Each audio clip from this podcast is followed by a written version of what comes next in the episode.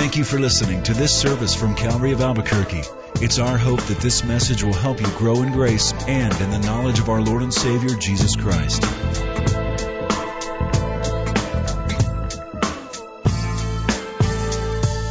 Good evening. So, Father, as David prayed, we ask that you would open our eyes to behold wondrous things out of your law, out of your word. In the name of your Son, Jesus Christ. Amen. There were some fighter jets that had to be moved from the eastern seaboard across the Atlantic to Europe. And though they can travel at great speed, they don't have enough fuel in their tanks to make it all the way across. So they, they put them in formation behind a C 130, which is a fueling tanker, so that somewhere in the flight they could refuel. Except that one of the jet pilots decided somewhere a couple hours into this multi hour flight to pull up ahead and do a few barrel rolls straight up into the sky, nosedive, just a lot of aerodynamic stuff that only these jet fighters could do. And then as he pulls up right in front of the C 130, he crackles on the radio. Hey, C 130, can you do that? Response That was awesome. Could you do it again in a couple of minutes? I want my co pilot to see it. He's in the back getting our T bone steaks out of the oven. you know, sometimes we set these plans up. This fighter pilot, he had a plan. I'm going to embarrass this guy. I'm going to show him how great I am and how not so great he is. And the plan backfired, didn't it? He started to realize, hmm, all I got is this little Snickers bar. Have I ever had my plans blow apart? Here I am serving the Lord. I'm trying to do the right thing. I'm trying to maintain the right relationships. I'm trying, you know, I just, I'm trying. But then someday, out of the blue, a big truck that I don't see knocks my plans into the ground. You, you, know what I'm talking about? Sometimes I say something and I say, oh man, I wish I hadn't said that. Or, or perhaps I've done something and I go, oh jeez, I shouldn't have. I did the wrong thing. Maybe I even get rebuked. You know, you shouldn't have done that. That's, you know, I'm married, so I'm used to that. The question is how I respond.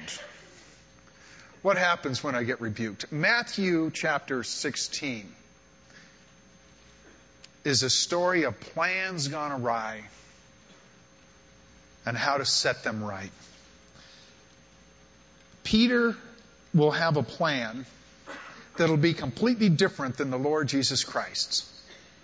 And he will try to convince the Lord that his plan is right and the Lord's plan is wrong. Not that we would do anything like that, but Peter did.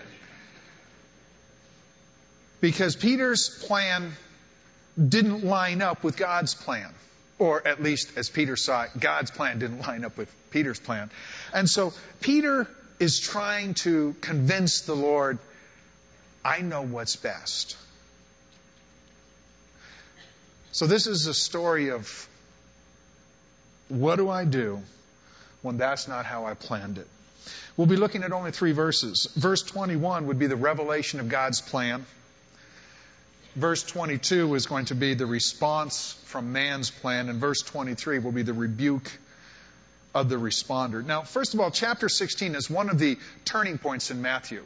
Matthew has a few turning points. It opens up with the kingdom being presented, and then you come a little bit further, and there's a whole chapter on parables where Jesus quits talking to the crowds, and now he's trying to hide the mysteries from the people and show the disciples. Now, as we come to chapter 16, Jesus is moving toward Jerusalem to be crucified, and he's trying to explain exactly what's going to happen next. Well,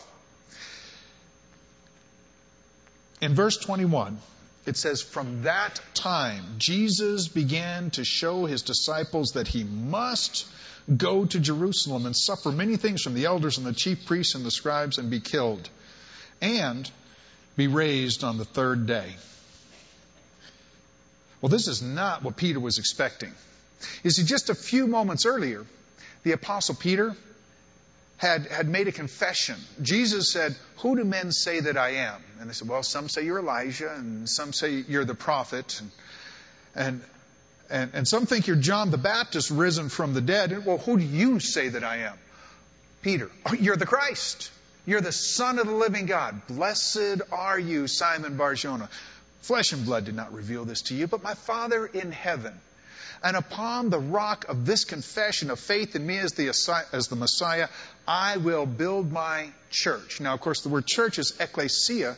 We think of church today, 2,000 years later, as church. This is church. But Peter heard ecclesia as, I will build my assembly those who believe in me as the Messiah. So, Jesus, Jesus, man, this is cool. We're going to Jerusalem. It's Passover. You're the Messiah. You've, you've admitted it. You're going you're to tell everybody the Messiah has come. You're going to set up the kingdom. You're going to build your assembly. And we get to sit on thrones too. This is good stuff, right, Jesus? So he's really excited. And then Jesus goes and says this. This makes no sense.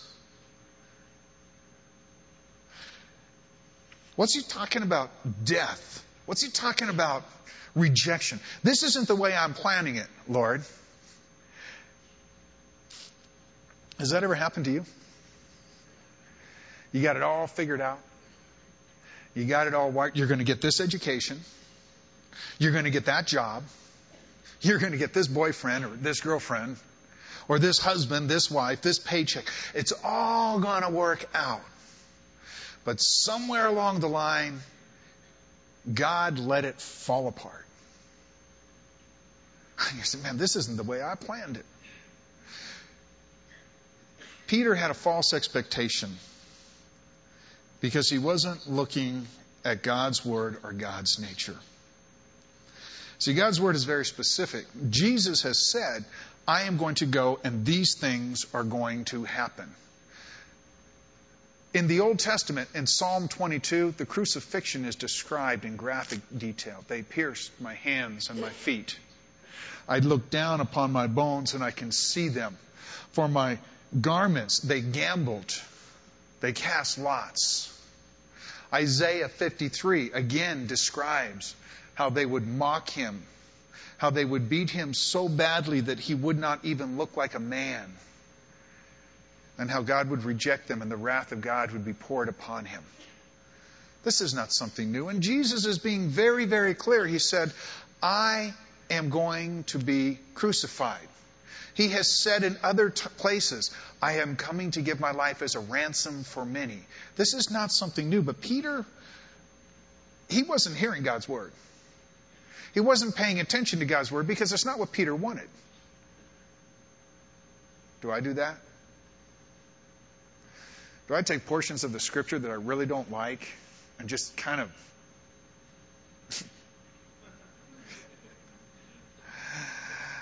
Yes, be not unequally yoked. But Lord, I'm evangelistically dating.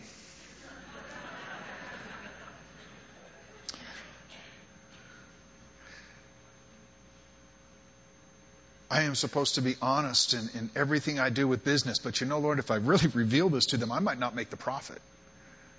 So I'm not lying because I'm not telling him it's not true. I'm just not saying it at all, you know? I mean, after all, Lord, making a buck is what it's all about. He's not paying attention to Jesus' words. And so he's missing what Jesus is saying. But he's also not paying attention to God's nature. He expects God to work things out on his own timetable. Peter wants God's plan to work out for Peter. I get a throne too. But God's nature, we have to trust God's nature. Jesus said, Which of you fathers, being evil, if your son would say, May I have a piece of bread, would you give him a rock to chew on? Which of you fathers, if your son said, Can I have a piece of fish, would you give him a poisonous serpent? And if you who are evil know how to give good things to your children, how much more your heavenly Father know how to give good gifts to you. Why do you take anxious thought for tomorrow? worrying, what shall I eat? What shall I drink? What shall I put on? Aren't two sparrows sold for a penny, and yet one doesn't fall to the ground that your father doesn't know it? The very hairs on your head are numbered. Be of good cheer. It's your father's desire to give you the kingdom. God's nature is to love, is to bless, is to nurture, is to build up. Because he has loved you with an everlasting love. And yet Peter isn't seeing this. Peter is thinking, Jesus is doing something in a way I don't want it done. Peter wants his plan, his way, not the Lord's plan, the Lord's way. His problem is he's ignoring certain parts of the scripture. He's ignoring the words of Jesus and he's doubting the nature of God. The very temptation Satan used on Adam and Eve. Did God actually say? Can you really trust that that's what's going to happen? This is now happening to Peter. He's not thinking according to God's word. You know, sometimes it's very plain. It was Will Rogers who said, You know, it's not the things about God's word that I don't understand that bother me. What bothers me is the parts I do understand that I'm not doing. God's word was very plain. And yet Peter was just kind of not dealing with that stuff over there because it's it, it, would cramp my style. You know, I don't want to cramp my style. God's nature is very plain. Sometimes God's word isn't exact in a situation, but you know His nature is. God loves you. While we were sinners, Christ died for us. And how much more that we know Him won't He freely give us all things? God desires to be merciful. God desires to bless His children. God desires to bring you into His kingdom with joy. I need to learn to trust His Word, but when it's not specific, at least trust His nature. Here's the test. When my world falls apart and my plans just crumble to the ground, I have to ask myself Am I believing God for who He is, or am, am I believing God for something? I'm believing God for a new car. I'm believing God for a bigger job or a bigger paycheck or a bigger house. I'm believing God for, and I fill in the blank. If I ever say I'm believing God for something, now I'm asking God to be my servant instead of me saying, I just believe God. And like Job, even when my world falls apart, I don't say I'm believing him for health. I say, though he slay me, yet will I still praise him. So the test is when my world falls apart and I start to say, wait a minute, this isn't the way I planned it, Lord. Am I believing in God because of who he is? Or am I believing in God for something? I have to ask myself that question. Of course, in this verse, he said, I must go to Jerusalem. That word must is very strong. The way they word the Greek, it basically means this is not open for discussion. We're not going to debate it. It has nothing to do with anybody's opinion. I must do four things. I must go to Jerusalem. I must suffer. I must be killed. I must be raised again. Jesus said he had to go to Jerusalem, for no prophet should die outside of Jerusalem. Jerusalem was where the temple was. Jerusalem was where the Passover sacrifice was about to be offered. Jesus needed to be there for the Passover. He said he must suffer and be rejected because the stone that the builders rejected will be the chief cornerstone, and he must be killed.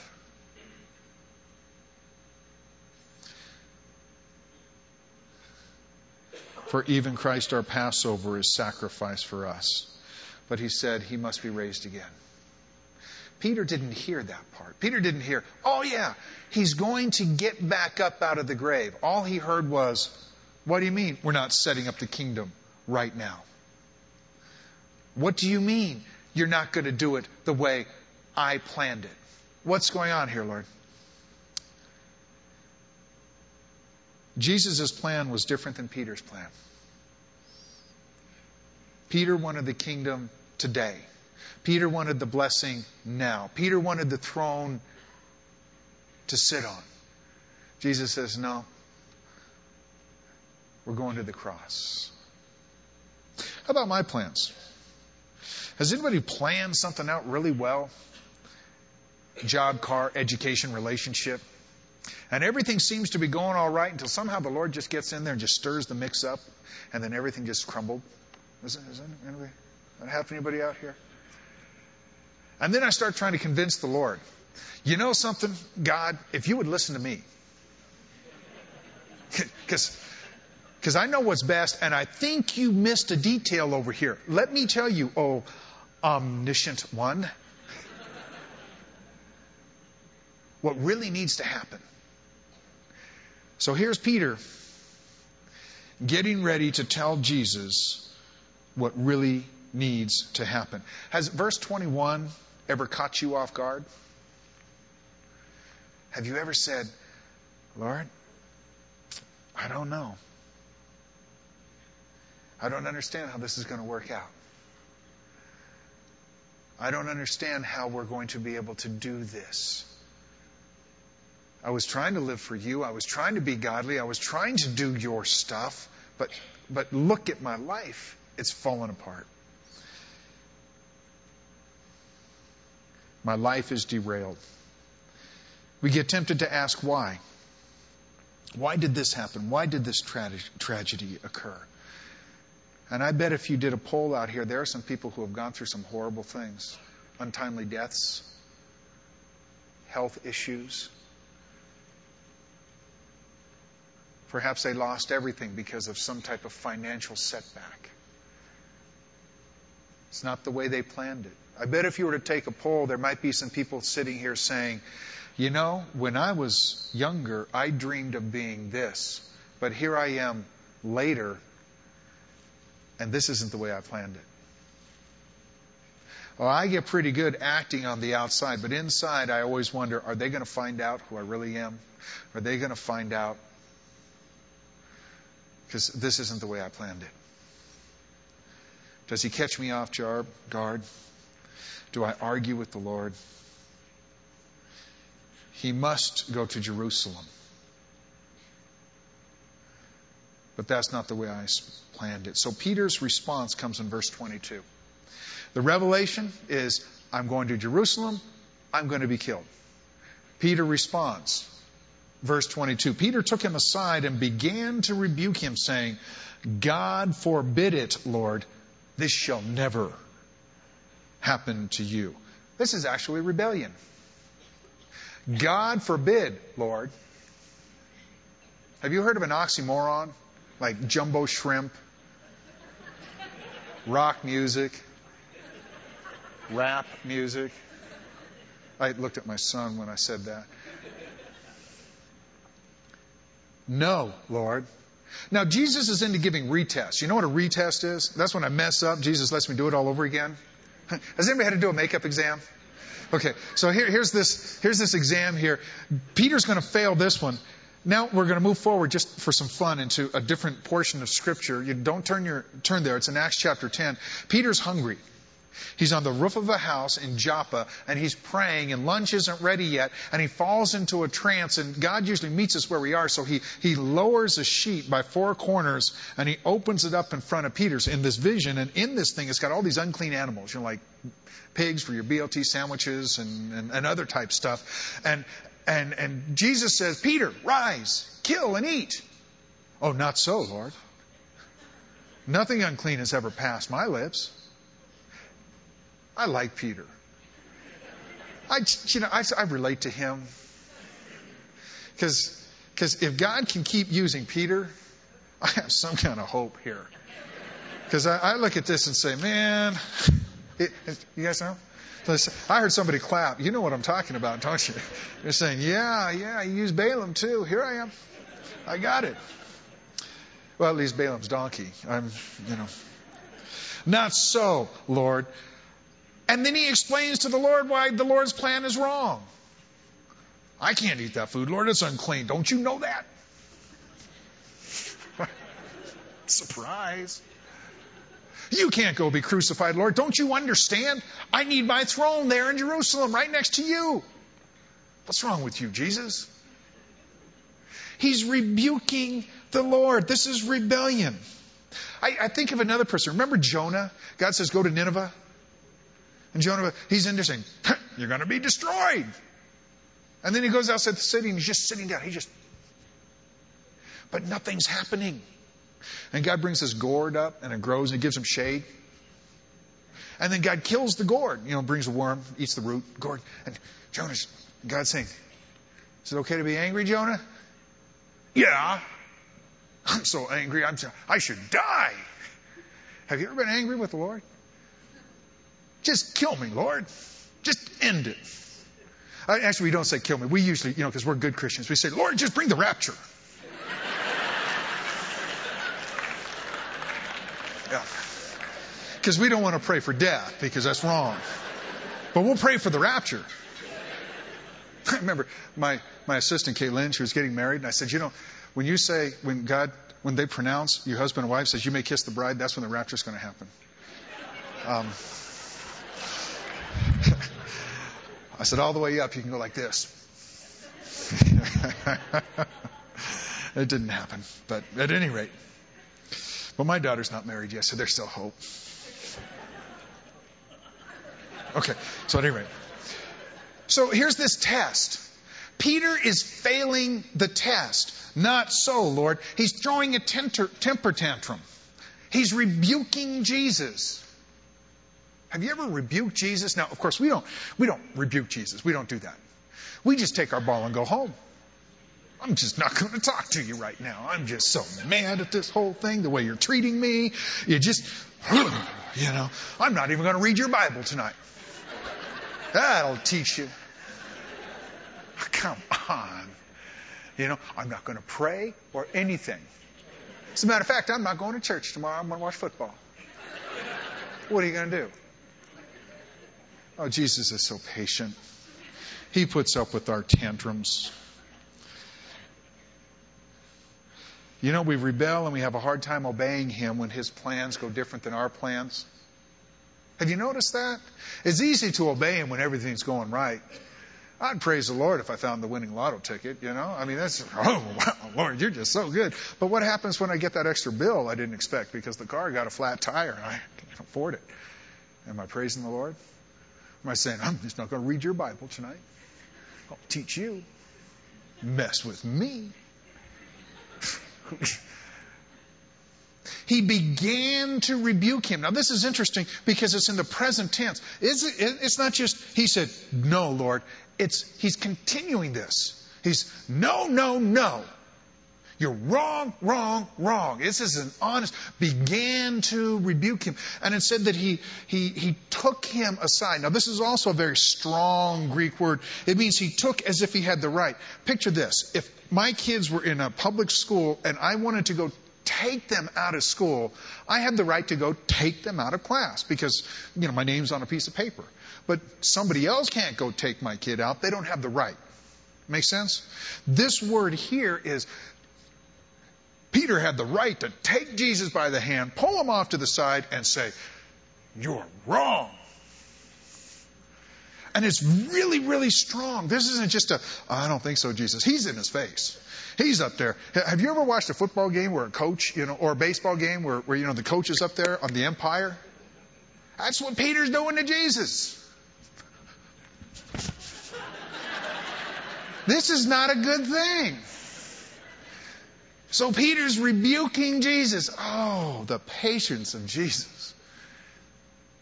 You know, can you just imagine? You know, I, I, I was thinking something like sore throat. Peter's, but Jesus is patient. Jesus puts up with our temper tantrums, doesn't he? He still loves them. He's still there. He's still waiting for them. Have I ever protested and argued a sense, gotten in Jesus' face. You don't understand. If this relationship doesn't work out, I mean, he's so hot, she's so hot. Lord, I'll just die. Maybe the rapture. I don't know. I just, and, and so I'm, I'm, I'm in his face, you know, and I'm just having a hard time with Jesus. But the question is, how should I respond when it's not how I planned it? Well, it's really one of the greatest tests to our commitment to God. Am I going to rebel or submit? The same sun that melts ice hardens clay. Do, am I going to get bitter? Am I going to get better? Do I stay faithful or do I walk away? Remember when Daniel was taken captive to Babylon? There were hundreds of young men taken. And yet, we only read that Daniel and his three friends, later named Shadrach, Meshach, and Abednego, Daniel purposed in his heart not to defile himself. So we see Daniel in the midst of the plans being messed up, because Daniel would have been a good looking guy, because it said they took the good looking guys. And he would have been from a well to do family, because it said it took the guys from the well to do families. So he takes this young, good looking guy that, man, I got money and position. I'm doing great. Now I'm a captive. But Daniel says, I'm not going to defile myself. But you know, there were hundreds who just faded into the shadows.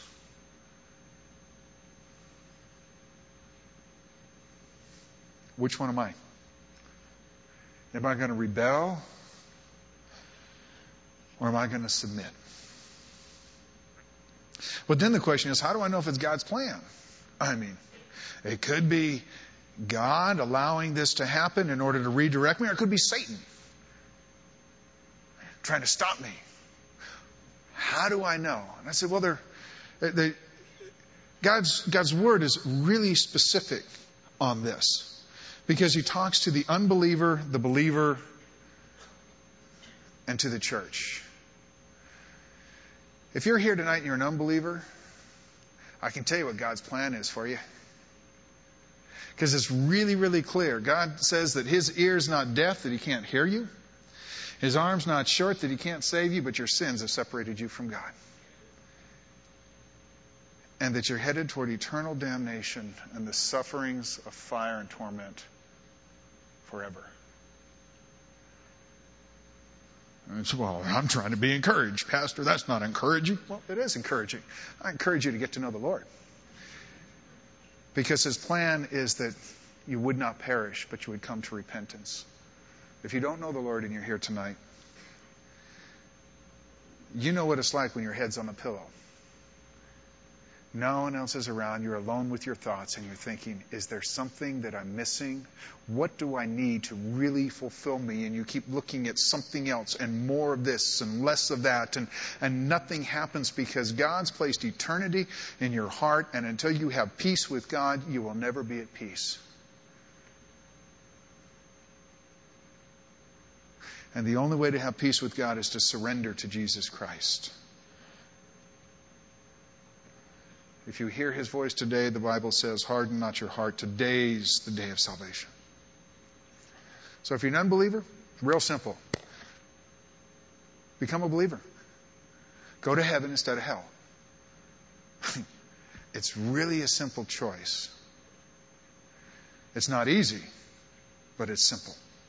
For the believer, thou shalt love the Lord thy God with all your heart, soul, mind, and strength love your neighbor as yourself. Real simple. Is what I'm involved in somehow keeping that love from happening? How do I do that? I do it by worshiping God, by edifying one another, by evangelizing the lost. I worship Him in song. We sing and make melodies in our hearts to the Lord.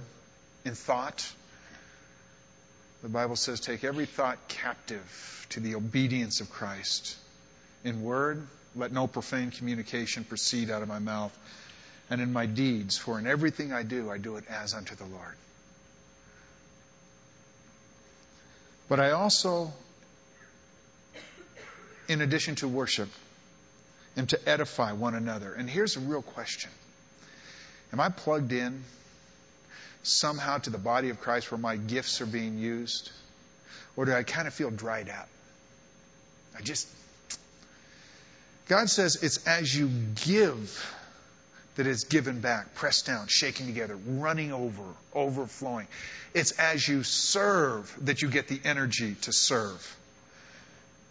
And we build one another up in the most holy faith. Are you personally plugged in? But lastly, there's evangelism. Jesus said, You are the light of the world.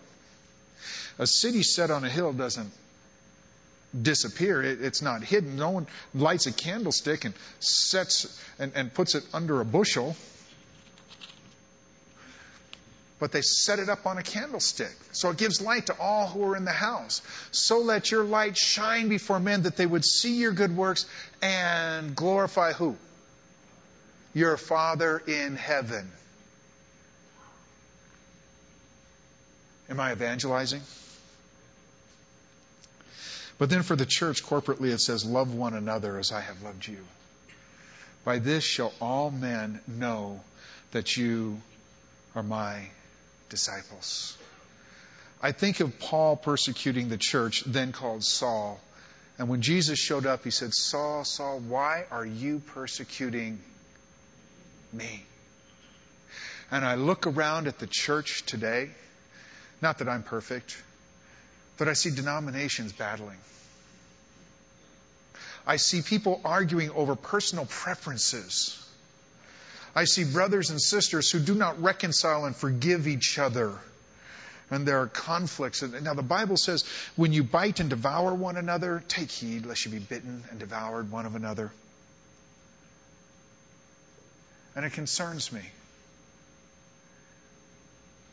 It concerns me that we criticize one another. And, and, I'm not saying that you or you or you do it, but just that I see this out there, this, this, this backbiting, this, this attacking one group against another. Now, yes, we must stand for truth. And some things are true, and they mark historic Christianity, but some things are just preferences. Do I want to worship with a lot of music, or do I want to worship with the choir? Who cares? Do I want to dance or do I want to sit down and not tap my feet? I was in a church like that one time. We were visiting a friend. I had such a tough time.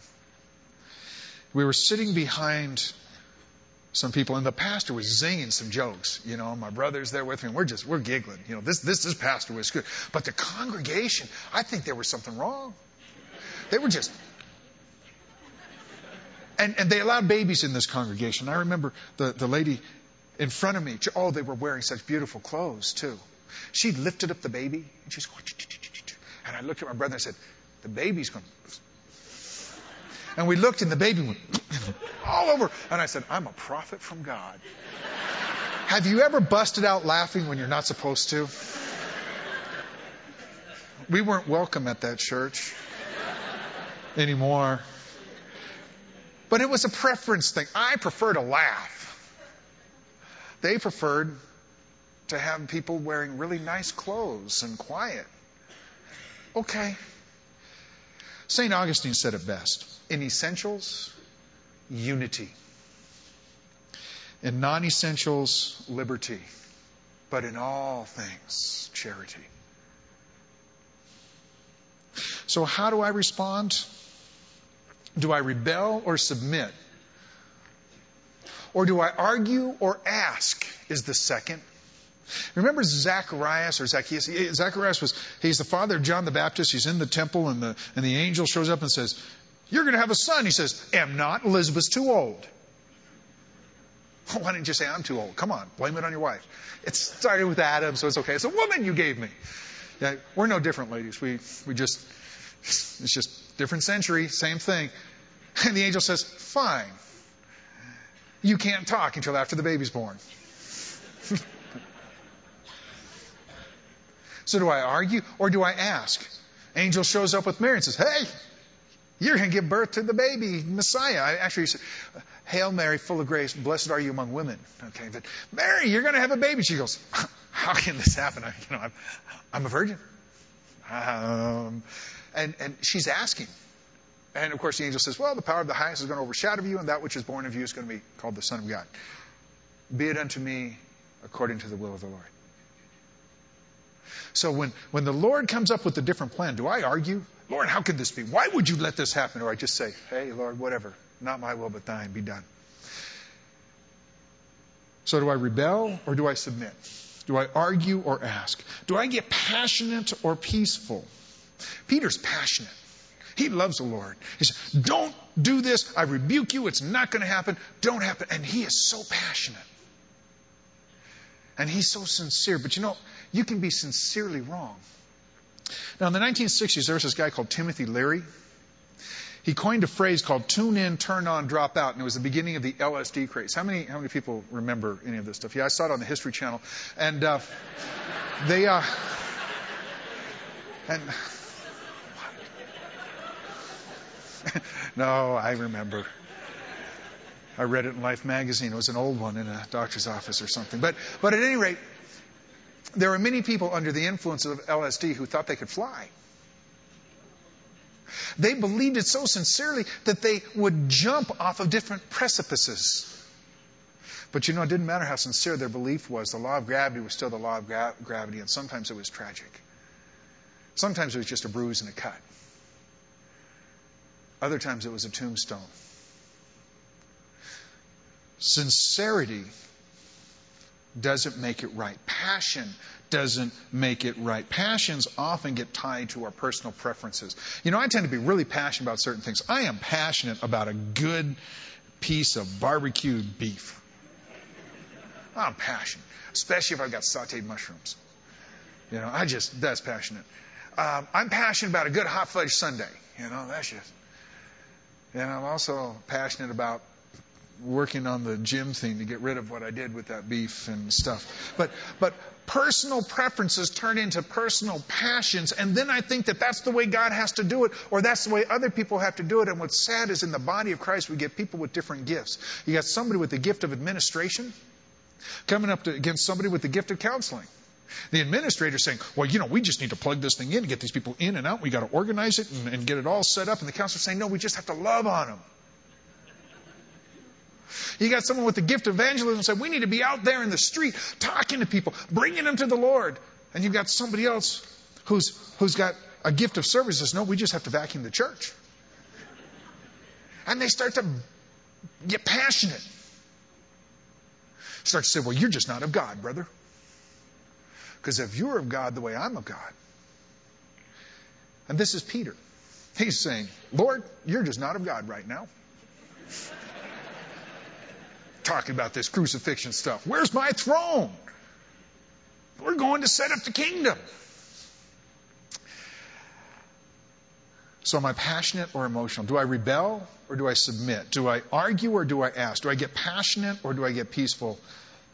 And fourth is, do I have boundaries or do I have compromise? You see, even though Peter loved Jesus, he misdefined love.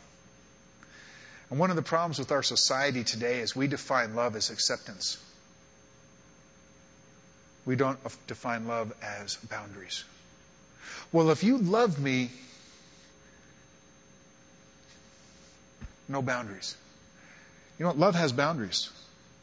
If I have a young child and I say, you're not allowed to play in the street, and that young child wants to play in the street, I'm going to say, well, you know, I don't want to hurt his feelings. well, that Ford, Chevy, or BMW is going to hurt his little head if I don't deal with this thing and set boundaries. And say, you want to play in the street? Fine, get in the backyard. There's a fence. We set boundaries.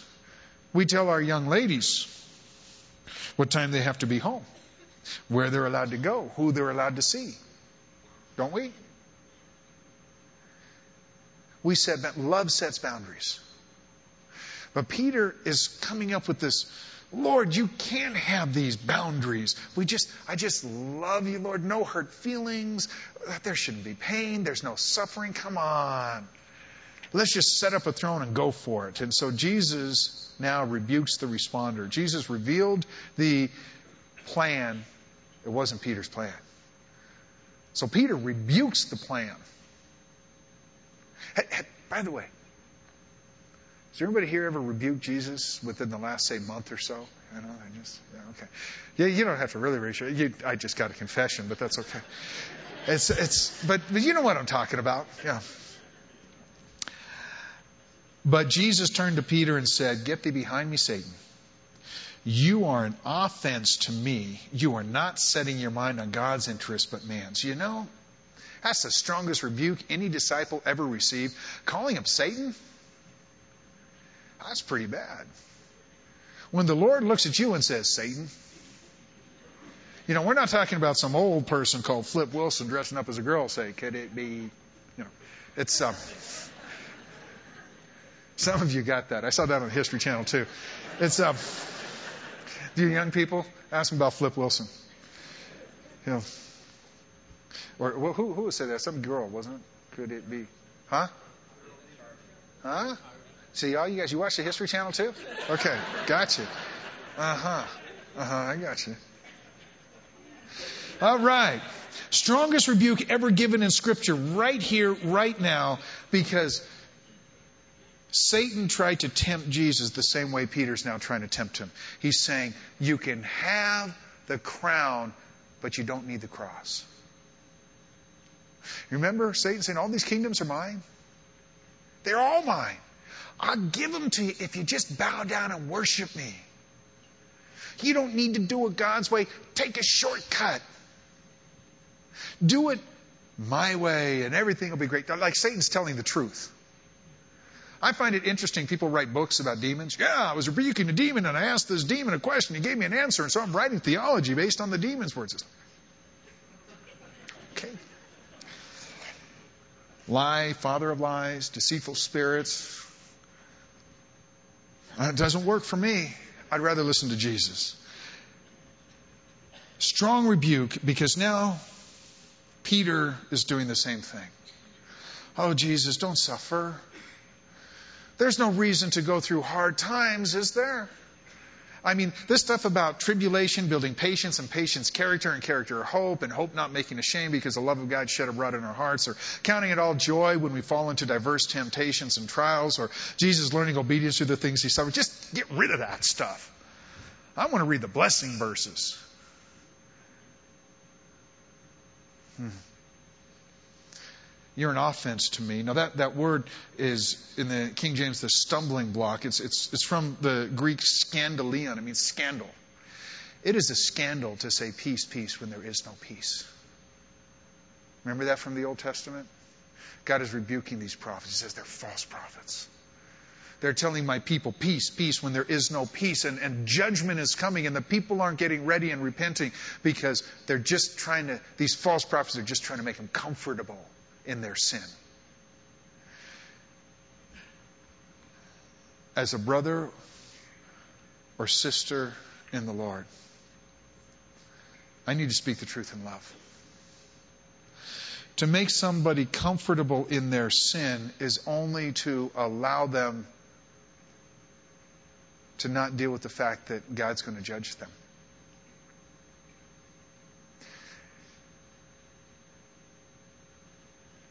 Jesus is rebuking him because he's trying to follow a different plan. Peter's trying to follow a different plan. Peter had a plan. I get to go to Jerusalem with Jesus. I get a throne, no pain, no suffering. Jesus had a plan. Now we got to go through the cross. Peter didn't like Jesus' plan. Have you ever said, I don't like Jesus' plan for me right now. I don't want to be this way. I don't want to go this way. I, this is just not the way I planned it. And so the Lord has to help me get through my confusion and bewilderment. I get stunned there was another place Jesus gave one of his hard sayings, and, and most of his disciples left, and Jesus said, Will you also leave? Peter said, Where else am I going to go? Only you have the words of life. And there have been times, in all honesty, I have said, except that I have no other place to go, I'm just going to stick it out. Does anybody know what I'm talking about? I just, I don't understand. If God would just listen to me, everything would be so much better. But He has a different plan. And so He has to rebuke me and put me on a different path. And you know, I hate being told what to do. I just, I loathe it. You know those signs that say wet paint, don't touch? I don't mind if it says wet paint. But once you put don't touch, I just want to.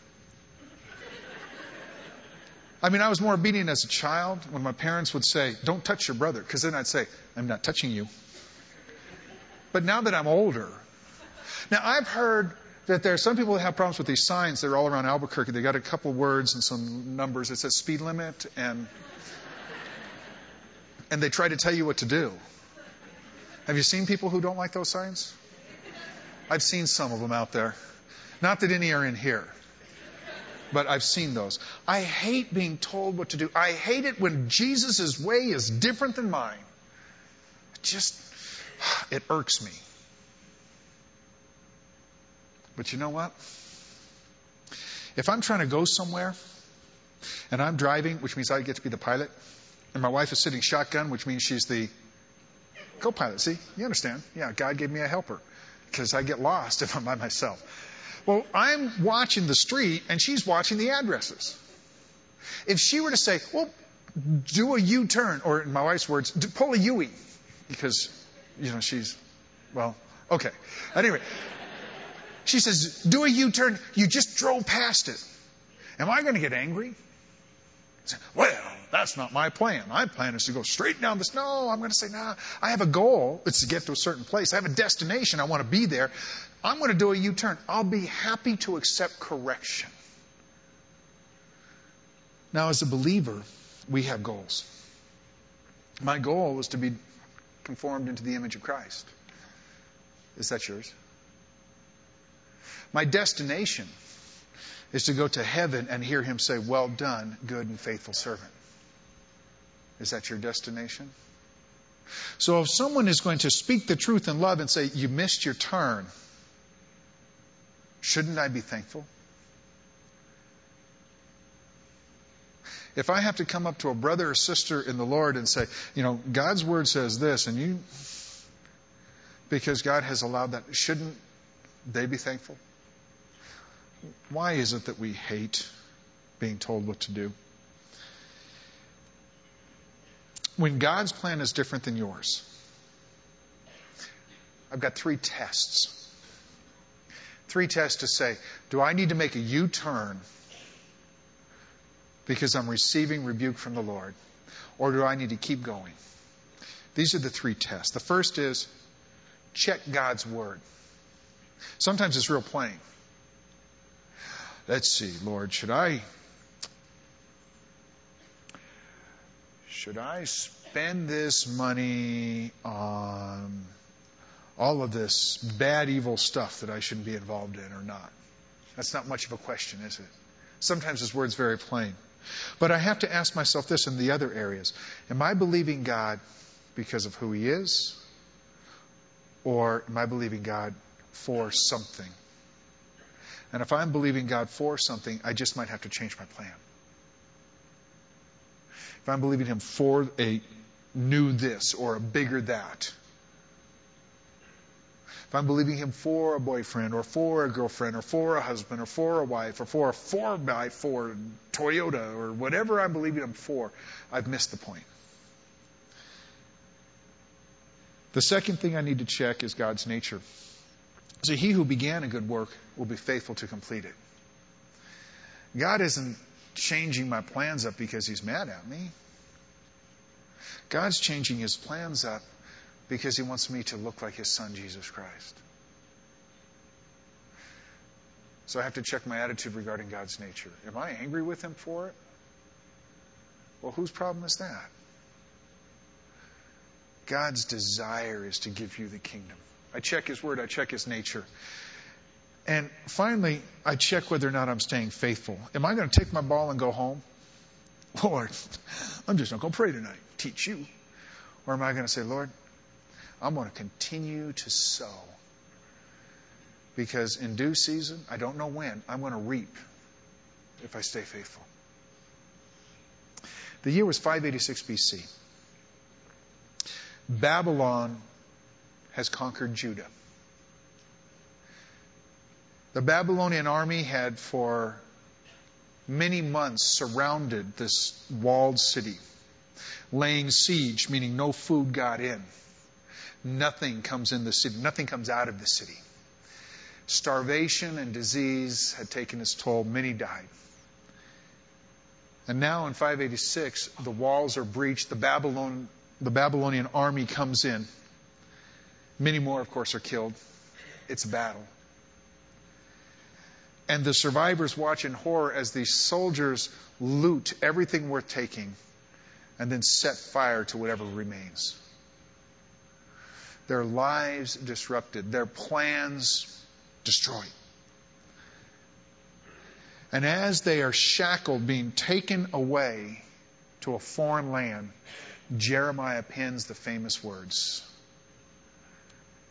I know the plans I have for you. In the backdrop of the town burning down, everything that was of value taken. I know the plans I have for you, saith the Lord. I have thoughts of good, not for evil, and plans to bring you a future and a hope. God speaks to us through the regularity with which He disrupts our plans. If He has disrupted your plans, think of Jeremiah. It is to give you a better future and a better hope. Check His Word, trust His nature, and stay faithful. And in the words of Jude, unto Him who is able to keep you from falling and to present you before the presence of His glory with exceeding joy, to Him the only wise God, be glory, dominion, power, and forever.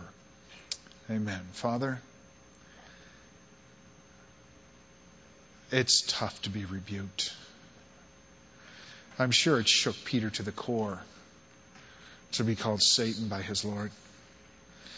I'm sure it just it just hurt him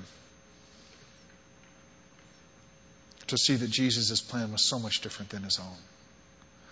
But I thank you, Lord, for putting these things in the scripture so that we could see what real lives are like when their worlds are disrupted.